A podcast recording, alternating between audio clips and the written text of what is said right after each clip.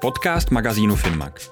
Investice, nemovitosti, kryptoměny, startupy a podnikání. Finmac vás připraví na budoucnost. Partnerem seriálu o českých realitních fondech je společnost Koncek. Vítejte v podcastu magazínu Finmac. Já jsem Ondřej Tůma a dnes jsem tu výjimečně v oslabení, protože mám hned dva hosty, kterými jsou Igor Fajt a Libor Šparlinek z investiční skupiny Jet Investment. Dobrý den, díky, že jste k nám přišli. Dobrý den, těším za pozvání. My tu pokračujeme v sérii rozhovorů o českých realitních fondech. Ten váš eh, Jet Industrial Lease eh, se poměrně svým zaměřením a business plánem liší od těch ostatních na trhu. Můžete v úvodu jenom trochu představit vlastně do čeho a jakým způsobem investujete? Tak eh, ten fond nevznikl jen tak na zelené louce z ničeho nic jako nový realitní fond. Ten vznikl vlastně díky tomu, co děláme již 24 let a to je investování do průmyslu že v současné době obospodařujeme dva eh, private equity fondy, JET 1, JET 2. A nějak přirozenou cestou nás to zavedlo i do toho, že je potřeba investovat nejenom do toho průmyslu, ale i vlastně do, to, do těch nemovitostí, v, kterým se ten průmysl, v kterých se ten průmysl odehrává. Hm. Protože využíváme těch znalostí toho průmyslu a ty používáme k, tyto znalosti k tomu, aby, naši, aby jsme ohodnotili naše nájemníky. A kdy vlastně vzniknul ten nápad, kdy, kdy, kdy se zrodil, že vlastně odkoupíte vlastně tu nemovitost, a, a, což není vlastně tak obvyklé v Česku, pokud se nepletu.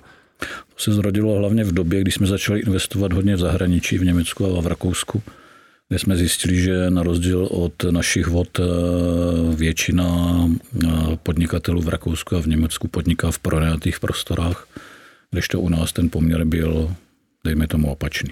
Mm-hmm. Takže tam se zarodila myšlenka, proč tento model neskusit zavést i v České republice. A jak je to dlouho, jak, jaká byla vlastně geneze toho projektu, kdy jste si řekli, to by mohlo být zajímavé a až do toho momentu, kdy vlastně fond vzniknul a začal nabírat kapitál? Ta myšlenka vznikla vla, vlastně, dejme tomu, v roce 2019, 2018, 2019. A pak v nás vyzrála k, nějaké podnikatel, k nějakému podnikatelskému záměru založit eh, realitní fond. Hmm, hmm. Uh, jaký typ nemovitostí je ten, na který se soustředíte? Já jsem někde četl, že to nejsou vyloženě jenom Ačkové budovy. Eh, my nehledáme, jak jste zmínil, jenom Ačkové budovy, ale hledáme eh, jakékoliv jiné zajímavé příležitosti i v tom sektoru B a po případě jiném. Na rozdíl od jiných fondů my vyloženě cílíme na průmyslové realitní věci, typu hal, logistických center. Je, jsou to nemovitosti, kde vidíme nějaký potenciál třeba dalšího developingu, to znamená dostavby, přístavby, redevelopingu, opravy a podobně, e, což významně potom zvyšuje i e, výnosnost takového realitního hmm, projektu. Hmm, hmm. Můžete uvést nějaký ukázkový příklad vlastně společnosti, která, která vám prodala svoji nemovitost a dál v ní působí?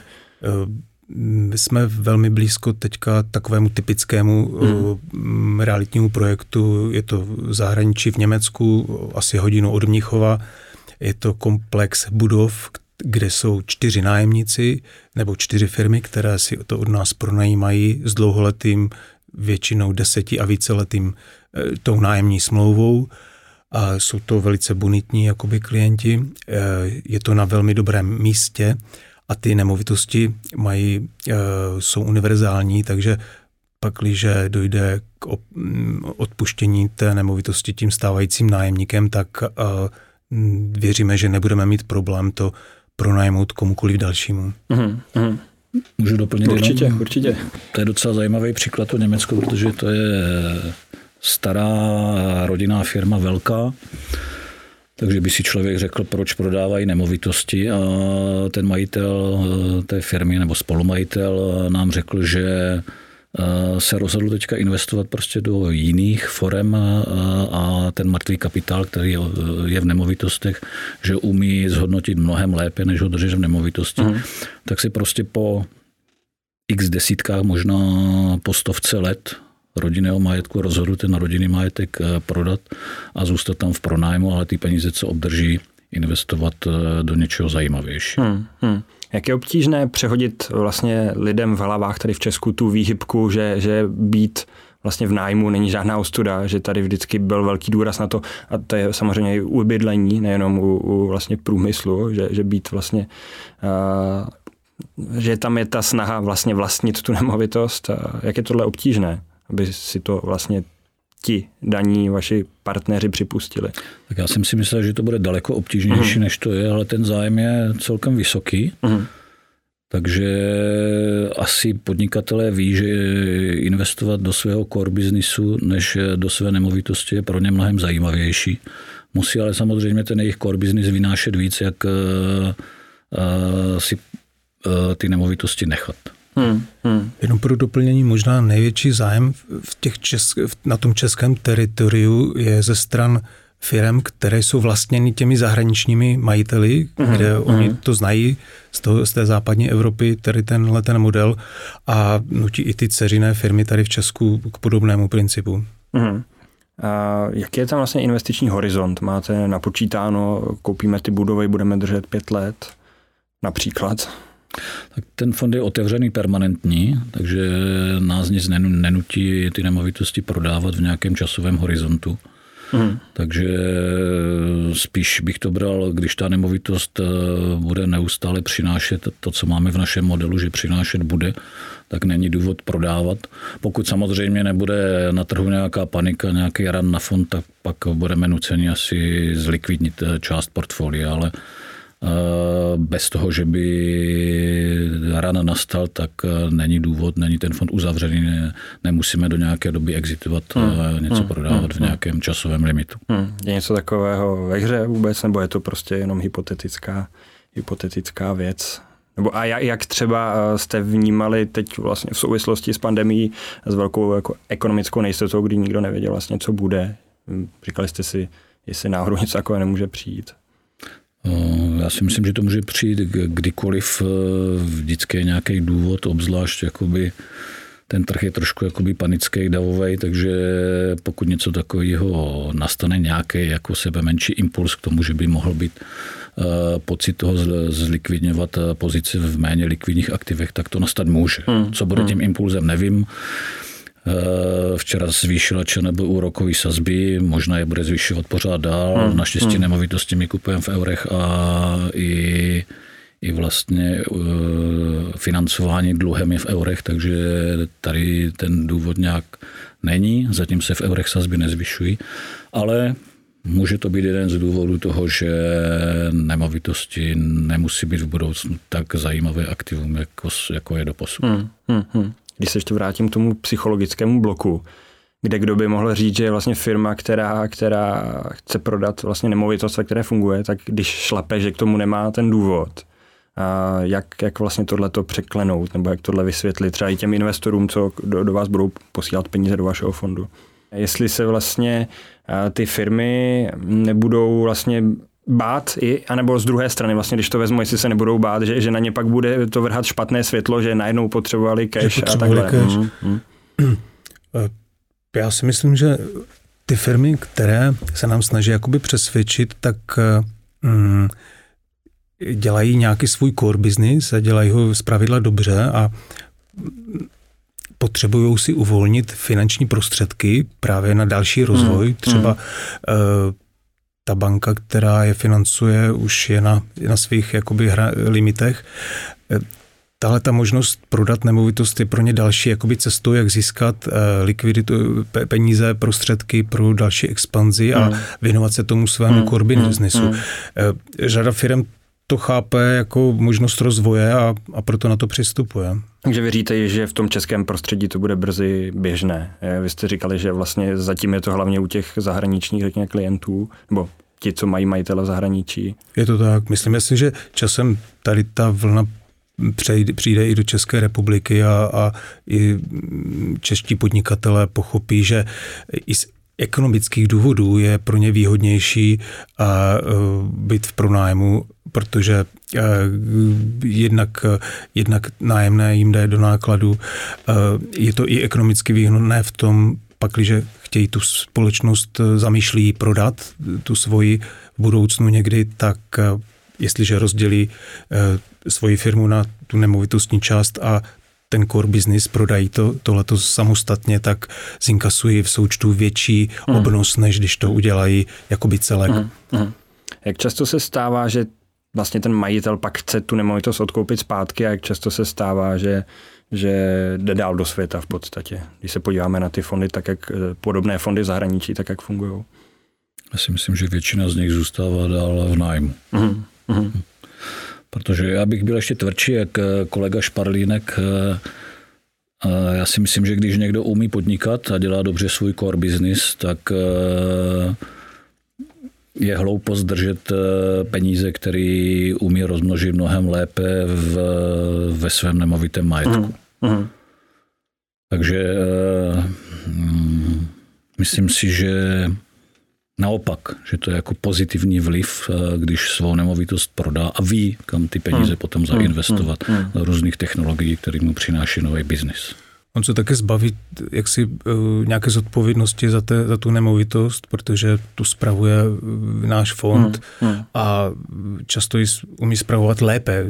Pak, že jsou tam nějaké volné prostory, do, umíme to dopronajmout, ten majitel té firmy se chce věnovat core businessu, ne tady hledáním dalších potenciálních možností do pronajmutí, po případě nějaké výstavby dalších, dalších hal mm. nebo, nebo kanceláří. Mm. Pan Fajt tady zmínil vlastně ty private equity fondy a řekněme tu spolupráci, jaké jsou tam všechny synergie mezi, mezi vlastně těmito mm. fondy a mezi tím, mezi tím realitním fondem? Synergie, tak uh, naše fondy průmyslový, který děláme strašně dlouho už, tak eh, ty rozumí tomu core businessu. Ty umí ohodnotit především riziko toho biznisu, který ten podnikatel dělá, protože to děláme dlouho.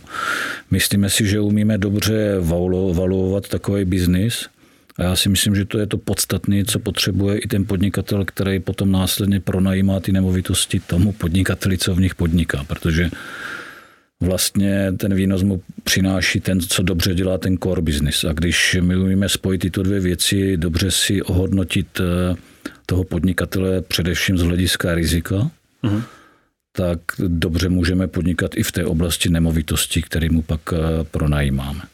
A jak velký je tam ten průsečík, tedy ty společnosti, které máte v podstatě v tom jednom fondu, v těch private equity a pak... Takhle, pak... My, za, my zatím neprodáváme, mm, já jsem to myslel obecně, my neprodáváme z našich private equity jo, fondů a není to ani v plánu? Nemovitosti nebo... do fondu. Uh-huh. Pokud taková situace nastane, možná to uděláme. U nás je to ale složitější, že jsou to uh,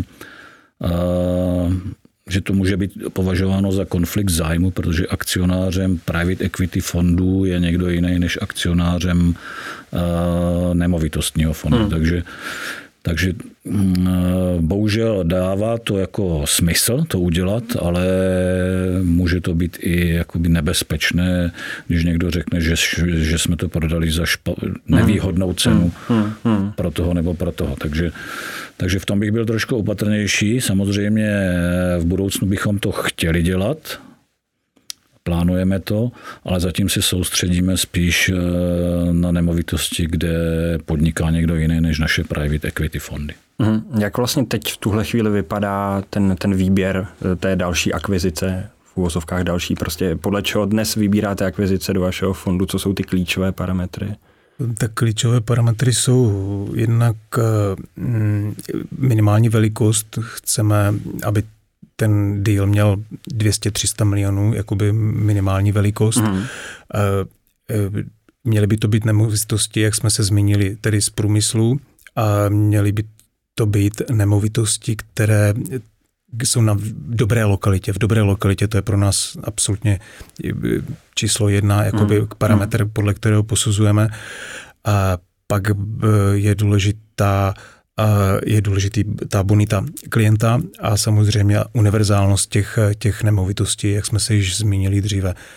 A musím říct, že se e, nám daří, máme na stole přibližně 30 projektů, kterými se velmi vážně zabýváme a věříme, že e, do konce prázdnin nakoupíme dva hmm. další projekty tohoto typu. Na to jsem se právě chtěl zeptat, jaký je třeba ten poměr těch, které zvažujete a vůči těm, který nakonec, hmm.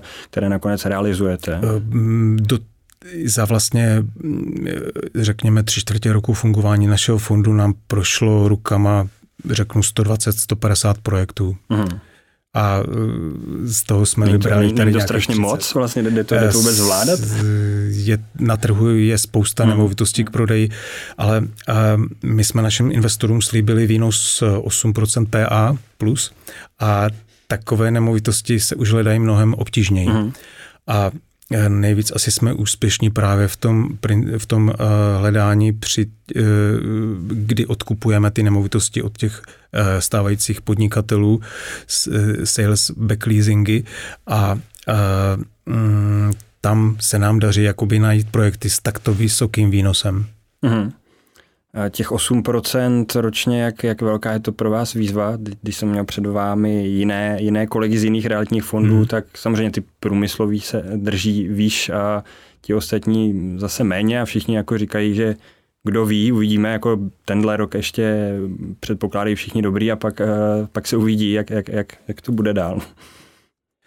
My si jako upřímně tím, že uh, máme to spojení s těmi našimi projektovými manažery, které, mm, jak mm. říkal pan Fight, uh, že si dokážeme lépe ohodnotit riziko toho, té firmy, která je tam v tom pronájmu, tak my můžeme jít do zdánlivě jakoby většího rizika a samozřejmě i s vyšším výnosem. Mm, mm. Ale je to jenom zdánlivé, protože my tou znalostí toho průmyslu uh, jsme schopni jakoby to riziko eliminovat. Já bych to možná ještě doplnil. Oni mm, hodně nemovitostní fondy u nás si soustředí na nové, nové nemovitosti.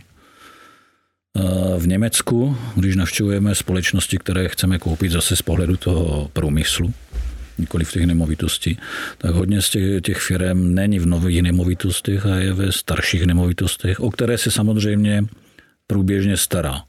Takže vidíte, že ta nemovitost je třeba 50 let stará, ale samozřejmě díky CAPEXům, který do toho investují, tak ta nemovitost neustále si zachovává energetické parametry a tak dále. Hmm, hmm. A my bychom chtěli trošku i využít tady toho, že nemusíme mít pouze nové nemovitosti na zelené louce, ale že lze podnikat i ve starších nemovitostech, případně na pozemku, kde ta starší nemovitost se nachází, developovat ještě část, která není v současné době využita. Takže proto můžeme dosahovat lepších výnosů, protože eh, dneska je spousta nemovitostí nových, eh, který se nabízí za počáteční yield kolem 4%. Podle mě je to jako nesmysl, ať se na mě nikdo nezlobí. U sazeb nula je to ještě dobrý, jo, ale ono to nebude věčně, takže takže skutečně jako možná radši nekoupit nic, než nemovitost se 4% yieldem. Hmm, hmm. Počítáte s tím, že teď ta centrální banka bude víc tedy šlapat eh, na plyn v tom zvyšování sazeb a, a že, že to už může vlastně zamíchat ty kartami, tak jak to doteď bylo vlastně kolem nuly a na, najednou to může jít poměrně uh, razantně nahoru. Tak Česká už šlape, že jo? Mm. Evropská uvidíme. To záleží na inflaci. Že? Inflace samozřejmě vyvolá obranu centrálních bank tím, že začnou zvedat sazby. Hmm. Sazby přinese, je to paradox, sazby by měly přinést útlum pokles cen nemovitostí. Zase na druhou stranu investoři říkají, že investují do nemovitostí, protože se tak brání inflaci. Takže mm, trošku bych se toho bál, že skutečně to zvyšování úrokových sazeb přijde. Otázka je kdy. Hmm, hmm. Jak moc pandemie zamávala tím vaším biznisem v průmyslových nemovitostech a v průmyslových firmách, můžeme to říct i obecně? Řada průmyslových firm, ať se to nezdá, tak žila na nějaké umělé výživě. Takže hodně v Rakousku třeba, i v Německu Kurzarbeit, takže ty firmy třeba jako tržbově poklesly, ale ebidově třeba vůbec, protože eh, byla řada podpor, které byly okamžitý takže se to na příjmu těch společností příliš eh, neprojevilo. Samozřejmě banky začaly být ostražitější, takže banky eh, chtěli třeba do zajištění někdy, eh, aby měli do budoucna jakoby, jakoby klid. A to možná mohlo zkomplikovat život a pak samozřejmě byly obory, ale to jsou spíš neprůmyslové, všichni víme, o kterých oborech se bavím, tam byla situace úplně jiná. Naštěstí my do těchto oborů eh, neinvestujeme. Hmm. Takže toho průmyslu jako takového se to příliš nedotklo. Otázka, co bude teď. Že? Všichni vidíme, jak se zdržují vstupy výrazně. Možná někdy i vstupy vůbec žádné nejsou. Vázne doprava z Ázie, kam všichni dislokovali svoje eh, výroby. Dneska naopak, a to je zase pozitivní pro ten průmyslový trh, tak eh, řada z nich jakoby se snaží eh, přemístěvat ty výroby, které mají v Ázii do Evropy, aby právě nedocházelo tady k tomu, k čemu dochází teď, že čínský přístavy nefungují, nebo Suez nefunguje hmm, a tak dále hmm, a oni hmm. se dostávají tím pádem do obrovských skluzů. Je to za ten poslední rok a půl už dost patrné, vlastně ten příklon k tomu hledat nějaké blížší, řekněme, zdroje a výrobní hmm. kapacity? Eh, ne, že by každý hledal, ale jsou případy, kdy už eh, víme, že hledají prostory, aby přestěhovali svou výrobu, nebo aspoň část výroby z Asie do Evropy. Hmm, hmm. A když přejdeme k těm průmyslovým nemovitostem, vlastně o, o segmentu logistiky se mluví jako o vítězi, řekněme, té, té koronakrize. Eh, jak, jak to vlastně pocitujete vy, nebo jak se na to díváte, na tohle? Tak eh, víme, že eh, o logistické areály je enormní zájem. Naše řešení je takové, že kupujeme průmyslové nemovitosti, kde je možné třeba další expanze dostavbou právě tady hmm, těchto. Mm, mm. Takže pak, když koupíme malé logistické centrum s možností dostavby, tak rádi, rádi tam ten areál dostavíme a, a dáme ho samozřejmě na trh k dispozici. No. Tak to je ta naše cesta. Hmm. Vy jste tady zmínili eh, tu akvizici v Německu, jak moc v tom hmm. fondu chcete mít domácí, domácí společnosti nebo domácí nemovitosti takhle a jak moc, jak moc se budete dívat do zahraničí? Já si hlavně teda cílíme samozřejmě na Českou hmm. a Slovenskou republiku, hmm. ale eh, rozhodně se nebráníme jakýmkoliv aktivitám v tady v okolních zemích. Eh, jak jste zmínil Německo, eh, možná další akvizice bude v Polsku a díváme se i, i na další státy, takže určitě se nebudeme držet jenom České republiky, kde asi bude možná to gro toho našeho podnikání. Hmm. Já bych to teda nepreferoval. Pro mě ten trh je prostě Německo, Polsko, Československo, Rakousko. Aha. A jestli bude dobrá nemovitost v Německu nebo v Česku, je mi úplně jedno, vyberu vždycky tu, hmm. která nám přinese hmm. lepší výnos a menší riziko. Aha, aha. Co pro vás vlastně byla, řekněme, při budování toho fondu, které se potkalo vlastně s tou pandemí, eh, největší výzva, co jste třeba museli nejvíc přehodnotit, eh, změnit na nějakých plánech, co jste měli, nebo eh, i na nějakých akvizicích, co jste měli třeba naplánované? když teď zapátráte v paměti ten poslední rok a půl? Tak my jsme docela čerství v té hmm. oblasti nemovitosti hmm. na trhu, takže trošku se nám pozdržel rising možná, že, hmm. protože lidi byli nervózní na začátku hmm. pandemie a nevěděli, co se bude dít. Takže to možná bylo trošku jakoby časové zdržení. Jinak samozřejmě jsme v modelech počítali s nějakou, s nějakou leverage, která teďka banky přibrzdily, takže je nižší, takže je potřeba přehodnocovat ty modely eh, z nižší zadluženosti. Uh-huh.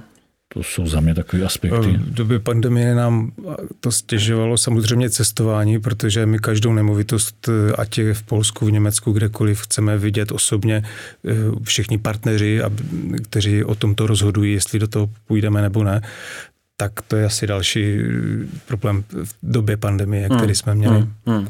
Ale jinak eh, teď už je to všechno, jak si běží to tak, jak eh, standardně. Jsme se tady vlastně bavili o kondici ekonomiky, kondici českého průmyslu eh, a o tom, jak jestli se až teď začnou propisovat vlastně ty, ty problémy, co, co byly při pandemii. A jak moc vlastně to může mít dopad na, na váš realitní fond?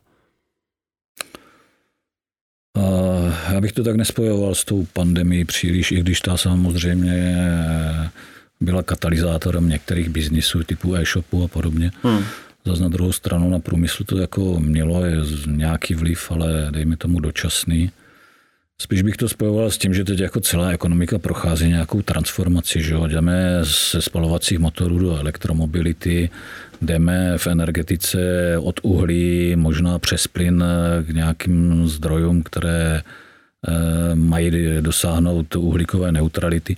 Takže toto jsou mnohem významnější změny než pandemie a to samozřejmě má dosah na, na celou ekonomiku. Hmm. Hmm. I na, na nemovitosti. A co se týče třeba ostražitosti investorů, kteří budou posílat peníze nebo posílají peníze do, do vašeho realitního fondu, tak tam bylo vidět eh, nějaká obezřetnost, vyčkávání, nebo, nebo naopak teď vlastně se ukázalo, že, že i taková, takový zásah do té ekonomiky, jako, jako vlastně celosvětová pandemie, tak, tak tomu nemovitostnímu trhu neublížilo, tak jestli se zvýšila naopak chuť lidí investovat do nemovitostí. Tak investoři nám poměrně věří, protože řada z nich má zkušenost i z těch našich předchozích fondů z Jet1, Jet2 vlastně. To je ta historie od roku 2015, ale my už jsme tady 24 let, takže hmm. někteří nás opravdu znají tak dlouho. A, a většina lidí, kteří nás znají, tak i uvěřila našemu realitnímu podnikání a svěřila nám svoje prostředky, takže ta důvěra je tady velká. A Někteří nám vyčítali, že eh, proč jsme už nekoupili další projekt a my na rovinu říkáme, mm, není kam spěchat, raději tu věc dvakrát zvážíme a koupíme dobře, než aby jsme jednou šlápli vedle. Hmm, hmm. Já bych to ještě doplnil, že jste se ptal vlastně, jaký vliv má pandemie jakoby aspoň jsem já to tak pochopil, na investování eh, potenciálních investorů do fondu. A. Já bych řekl, že ty státní stimulace napumpovaly ekonomiku penězma.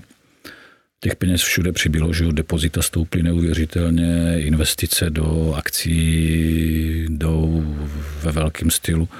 A stejně tak je to i do nemovitosti, že ať už individuálních, anebo, nebo i do fondu nemovitostních. Takže spíš jakoby ty ekonomické stimuly přinesly, přinesly to, že investoři teď investují. Mnohdy teda za mě i bez hlavě, ale spíš eh, jakoby spíš peněz významným způsobem hmm. přibylo. Hmm, hmm. No to jsem se chtěl zeptat, jestli se trošku nepřifukuje nějaká bublina, jestli teď ty investoři, co posílají peníze do nemovitosti, nemají pocit, že to je prostě neotřesitelné aktivum, které vlastně pořád jenom rostlo až na nějakou chvilkovou výjimku, kdy, kdy se vlastně přehodnocovaly ceny po té krizi 2.8, ale jinak vlastně to neustálý růst. Jestli se pak nebudou divit, až, až přijde nějaká korekce. No, my vedeme i interní diskuzi o tomto, ale můj osobní názor, teda já nemluvím za celou firmu, je, že že vždycky je potřeba ten, eh, tu aktivum počítat na nějaké návratnosti na výnosech. Že? Takže pokud to, spočítám na, na nějakým yieldu 7-8% u rozumného nájemníka, tak eh, tam není důvod, pokud to DAF nestáhne, hmm,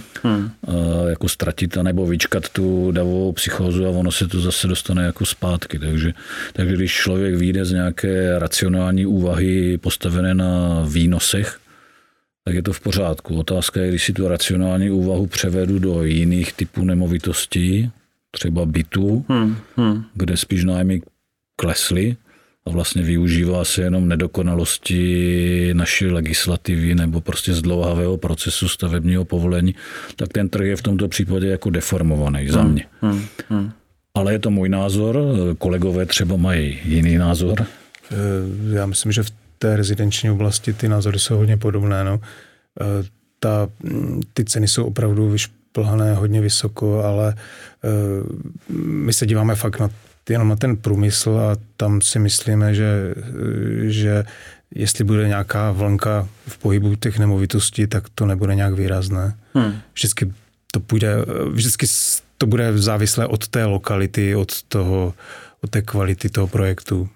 Jako určitě jsou lokality, kde ta atraktivita je menší a kde ten pokles může být, může být významnější, ale my se snažíme fakt tu bonitu, tu, tu bonitu toho, těch míst jakoby hledat co možná nejvyšší. Když se ještě vrátím vlastně k té, k té kondici českého průmyslu, já jsem teď měl vlastně nedávno Eh, Milana Kratinu z fondu Akolejt a bavili jsme se o takovém tom eh, označení Česka za, za levnou montovnu. On říkal, že je to vlastně eh, hloupost z jeho pohledu, jak se na tohle díváte vy.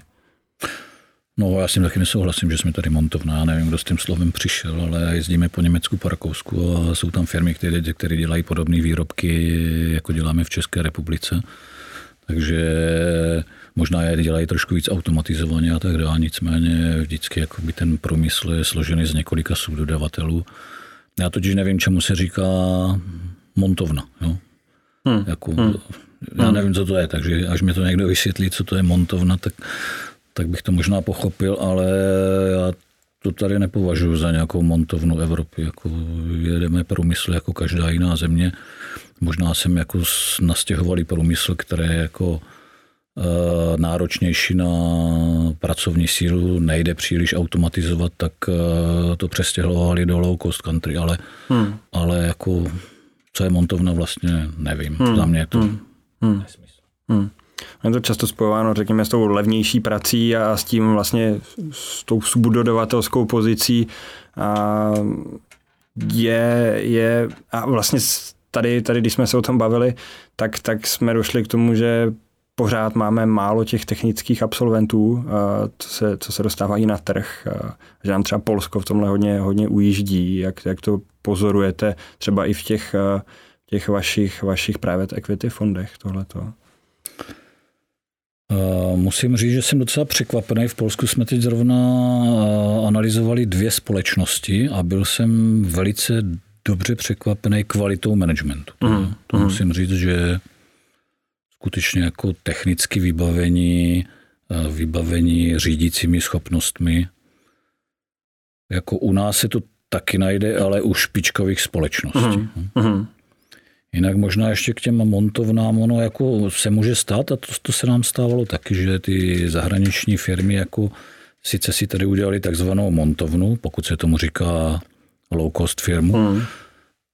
ale časem zjistili, že se tady dá podnikat nejenom v tom, že něco vyrábím, ale skutečně tady začali vyvíjet i R&D oddělení, začali tady vyvíjet i jiné eh, druhy práce, než jenom jakoby tu čistě manuální. Hmm, Takže hmm, hmm. ono to chce asi nějaký vývoj. Že jo? Vy asi ze dne na den nevytvoříte eh, brand, který bude světový a bude se prodávat díky tomu, že se jmenujeme BMW. Že? Hmm, hmm. K tomu musíme nějak dospět a vidíme, že už tady jako vznikají nějaké první firmy, které jako skutečně obsahují dobrý brand a dobře se prodávají, ale Eh, musí tam mít nějakou evoluci, nejde to jako skokově. Jste tady vlastně zmínili tu automatizaci v průmyslových firmách. Eh, vlastně dalším takovým mediálním zaklínadlem je průmysl 4.0, čtvrtá průmyslová revoluce. Jak, jak, jak je na tom vlastně Česku, Česko v tomhle ohledu? Chceš se vyjádřit? Nebo já? Já se teda vyjádřím. Česko v tomhle ohledu eh, na tom není vůbec špatně. Hmm. Si myslím, že co se týká vůbec používání moderních technologií, tak byl jsem překvapený, že třeba v Německu to mnohdy vázne proti Česku, takže vůbec bych toto jakoby nepodceňoval. Já si myslím, že to je spíš otázka každé té společnosti eh, samostatně, když je schopný management a umí a tlačí toto dopředu a dává na to capex, tak si myslím, že ty společnosti mnohdy jsou na tom líp jak západní Evropu. Uh-huh, uh-huh. Když se vrátím vlastně ke klientům, teď investorům, kteří, kteří do vašeho realitního fondu budou investovat nebo investují, tak kdo je takový jako modelový příklad, který, který klient je ten, na kterého cílíte? A jak je tam velký průnik s těmi, co už vy jste vlastně zmínil, že někteří z nich mají zainvestováno i do těch private equity fondů. Jak je tam velký průnik? Uh ten průnik eh, je zhruba 40%, mm. musím říct, a eh, chápou, chápou to naši investoři jako takovou diverzifikaci do něčeho méně rizikového, protože investování do podniku je úplně a do reality jaksi dramaticky odlišné. Berou to jako diverzifikaci a dlouhodobě tomu věří. Určitě eh, nejvíc investorů pochází tedy z řad tady těch našich fyzických osob, typický investor mm, z České je to úspěšný podnikatel, který buď podniká ve svém biznisu, anebo prodal svoji společnost, tak takové lidi eh, nám nejvíc, dali, svěřili asi nejvíc svých prostředků. A pak je to z řada i drobnějších lidí z řad managementu firm a podobně. Hmm, hmm. Možná jenom krátce. My se nekoncentrujeme na retail. Jo. je potřeba říct, že našimi investory jsou skutečně jako lidi, kteří uh, prodali fabriku, kterou vybudovali, mají nějaké zdroje, jak jeden z nich říkal, když jsem měl fabriku, jak jsem měl stres z toho řídit fabriku, teď mám stres z toho, kam investovat ty svoje peníze. Hmm, hmm. Takže to jsou jako typičtí naši investoři. Ale samozřejmě máme i retail, ale retail prodáváme prostřednictvím, prostřednictvím spíš našich zprostředkovatelů, hmm, hmm, hmm. jako je koncek nebo jako jsou banky, eh, privátní bankovnictví. Takže, takže no a pak jsou to i, teďka mluvím o private equity fondech, pak jsou teďka hodně cílíme s Jet trojkou na finanční instituce ze zahraničí. Takže, takže to je skutečně jako kombinace. Stoupá u těch institucionálních eh, investorů ze zahraničí atraktivita Česká nějak významně? Už máme ve dvojce nějaké zahraniční investory a, teď uvidíme ve trojce, protože to jsou úplně noví investoři, hmm. které v České republice, nebo minimálně prostřednictvím nějakých, řekněme, středoevropských fondů neinvestovali. Hmm. Tak jsem sám zvědavý, jak budeme úspěšní. Zatím eh, probíhají nějaký prvotní kola seznamování. Takový typický investor, nebo ještě do private equity fondů našich, tak eh, investuje částku 10 milionů a více, do realitního fondu je to 5 milionů a více. Mm. Pak, když eh, jsou, je nějaká ta retailová, retailová jaksi skupina investorů, tak ty jdou přes konce, jak říkal kolega Fight, a tam je nejmenší limit milion korun. Mm. Mm. A kde bude váš realitní fond za pět let, co se týče třeba počtu invest, akvizic a, a co se týče nabrané částky od investorů, respektive tedy, jaké jsou vaše cíle a plány? Mm, tak bychom se asi chtěli stát poměrně významným hráčem tady na tom středoevropském teritoriu a e, jak víte, za první půl rok jsme narealizovali miliardu korun a chtěli bychom do pěti let, do deseti let mít 14 miliard korun mm. přibližně. Mm. Investování se neúčastní jenom cizí investoři, ale i jaksi partneři Jet Investmentu, eh, kteří jsou, jsou to čtyři fyzické osoby a eh, tady v té první miliardě máme 15% naší účast. A vy jste vlastně zmínil, že, že v tom oboru vlastně investic do průmyslu už, už působíte 24 let. Co, co je tak eh, zpětně ve zpětném pohledu vaše nejúspěšnější investice? Co byste vyzdvihnul nebo na co rád vzpomínáte? Ono to je úplně něco jiného, že jo? Ty 90. leta, my jsme vlastně začali v 97. tak to podnikání bylo úplně jiné, jak je dneska protože jste kupoval firmy, které skutečně byly zanedbané, co se týká manažerského řízení. Takže bylo strašně jednoduché jakou firmu jakoby obrátit do úplně jiných čísel. Hmm. Takže, hmm.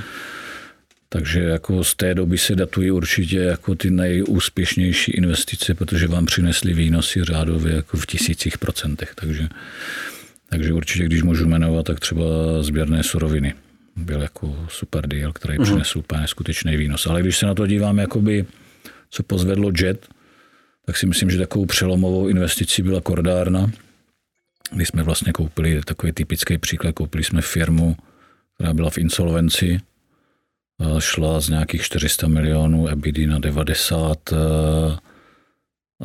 předlužená, ale zase dobře zainvestovaná. A my jsme skutečně jako tu Kordárnu koupili v roce 2009 a v roce 2018 jsme ji prodávali s EBIDou 300 milionů plus minus. Krásně zainvestovanou, s dobrým trhem, diverzifikovaným a prodali jsme ji největší firmě, která podniká v textilním průmyslu Indorama. Hmm, hmm. Globální, takže, takže to já považuji za velice úspěšný díl a nás to dostalo úplně jako někam jinam s tou velikostí investic. Jak se za tu dobu změnil váš pohled na biznis a na vlastně investiční příležitosti obecně?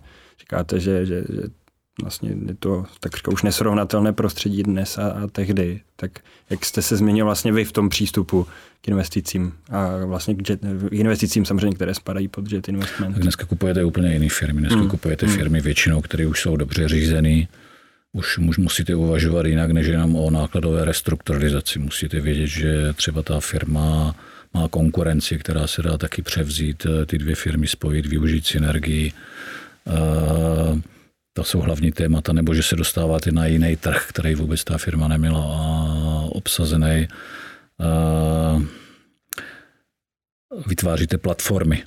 No, takže toto jsou spíš jako témata, ne že koupíte firmu, Samozřejmě, hledáte i prostor v těch nákladech, že jo, vždycky ta synergie vám přinese i úsporu nákladovou, ale dejme tomu, že toto jsou spíš jako střípky, které skládáte, hmm. o to je ten hmm. biznis složitější. Jo. Vy musíte vlastně tu mozaiku složit z několika jako dílčích změn. Hmm. Hmm jste při té expanzi vlastně zmínili především západní trhy, nebo ty, ty blízké kolem nás a západní. Nebylo by v tomhle ohledu, tam jste mluvil o těch tisíci procentních zhodnoceních, se zase podívat víc na východ a hledat podobné firmy v některých zemích, kde, kde vlastně ještě nejsou tak daleko? Nejsem příznivcem investování dál na východ. Mm. Spíš si myslím, že kořenama jsme tady někde v tom Rakousku, Uhersku mm. a hmm. vždycky jako ten průmysl jsme měli blíž k tomu Německu, jak k tomu východu, takže já se spíš držím tady této oblasti. Já si myslím, že tady je pořád jako řada příležitostí. Sice můžou přinést trošku nižší výnos než v tisících procentech, ale to riziko je jako nesrovnatelně hmm, nižší. Hmm, hmm. A co se týče čistě jen eh, nemovitostního trhu, těch průmyslových nemovitostí? Tak no, myslím, já, já myslím, že tady je to hodně, hodně blízko těm private equity hmm. strategiím, hmm. takže eh, také zůstaneme tady v tomto našem regionu. Mm, na východ zatím mm, z těchto důvodů asi nepůjdeme. Hmm. A, a co se týče tedy ještě té zahraniční expanze mimo ty země, ve kterých jste, jste teď, je, je něco, řekněme, blízkého v budoucnu, co máte v plánu, kam, kam se posunout? Stále se bavíme o těch nejbližších okolních zemích. Hmm, hmm, hmm ani, ani z private equity fondy. No, no, vás to zavede, jako ten biznis, když dáte pak ve větším, tak vás to zavede, že koupíte třeba firmu v Polsku a zjistíte, že má něco ve Španělsku, nějakou hmm. ceřinou hmm. společnost, hmm. takže hmm.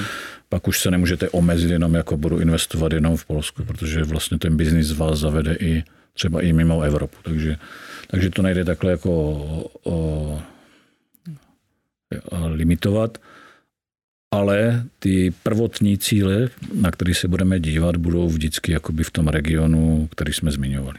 Hmm. Ptal jsem se vlastně na ty, na ty úspěšné investice, na ty investiční trefy. A jaké jsou na, naopak vlastně nějaké investice, na které byste nejradši zapomněli, které, ono je vlastně dobře si říct, že, že každá investice se samozřejmě nemusí povést a, a, a že je dobré se z toho poučit, tak kdybyste třeba měli zapátrat v paměti a nějakou takovou jmenovat, tak to by tak to My bylo. jsme jich naštěstí moc neměli. Hmm. Měli jsme jednu menší, kde jsme si mysleli, že budeme konsolidovat trh s obalovým materiálem. Uh, takže jsme koupili jednu firmu, pak jsme koupili druhou a ten trh s obalovým materiálem je strašně diverzní, je strašně moc malých výrobců, takže jsme jich chtěli koupit třeba desítky. Hmm. A to se vůbec nepovedlo, protože vlastně oni, všichni ti podnikateli, co vybudovali takovou jako maličkou firmu, tak to byla pro ně srdcová záležitost, takže ty valuace, i po těch, i kdyby jsme tam uplatnili všechny synergie, tak by se to jako nikdy nevyplatilo. Hmm. A navíc vznikaly nové a nové neustále, takže my jsme vlastně ty dvě firmy, co jsme na úvod, nebo jednu z nich jsme prodali ze ztrátou a jednu zhruba za to, za co jsme ji koupili. Naštěstí to byly jako menší firmy, takže, hmm. takže tady ten záměr eh, nás nějak jako významně nepoškodil. Hmm, hmm. Šlo si z toho vzít nějaké poučení obecně do toho biznesu? A... Spíš dělat větší biznis. No. Tak jo, tak já, já vám děkuji, že jste k nám přišli, budu držet palce, ať, ať se větší biznis daří a ať je to nejméně podobných problematických investic a děkuji za návštěvu. Děkujeme za pozvání. Taky děkujeme, hezký den. Naschledanou. Naschledanou.